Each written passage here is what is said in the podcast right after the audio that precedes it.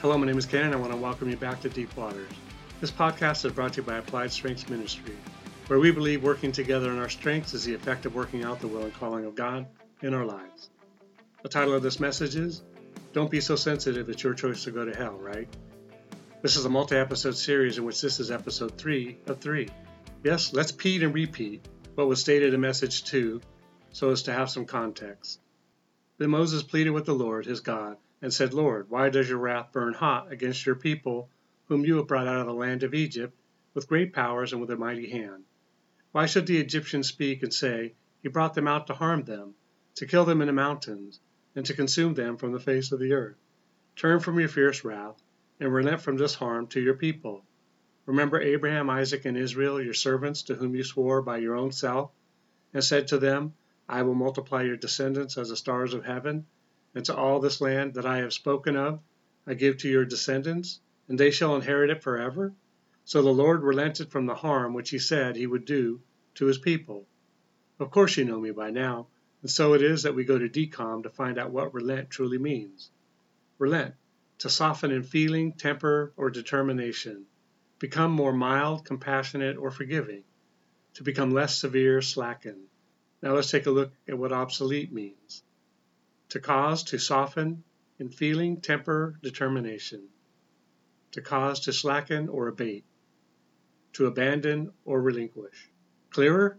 Well, if you need more evidence that God will change his mind, which is not in conflict with the fact that his word states, Hebrews 13:8, Jesus Christ is the same yesterday, today, and forever.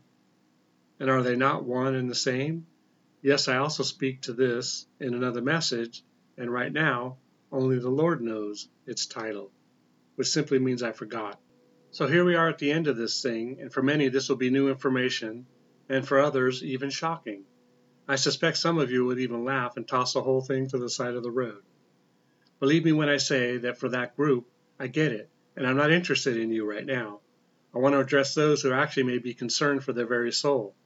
It is these who have the hidden seed of God in them that is sprouting.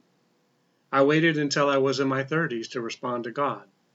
Had it been possible for me to look into the future and see the kind of jerk I would turn into, I would have responded earlier and been more effective in ministry at an earlier stage in my life.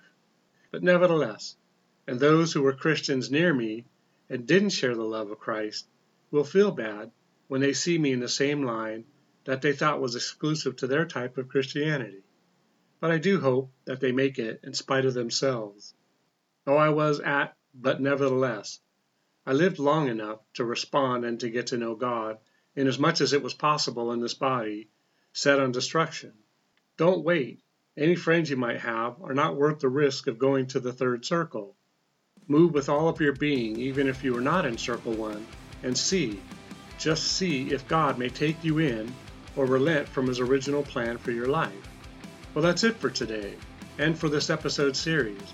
Remember, it's not what you find wrong or disagree with regarding these messages, but what you can take away from it. Together, we can do more to impact the kingdom than if we work alone.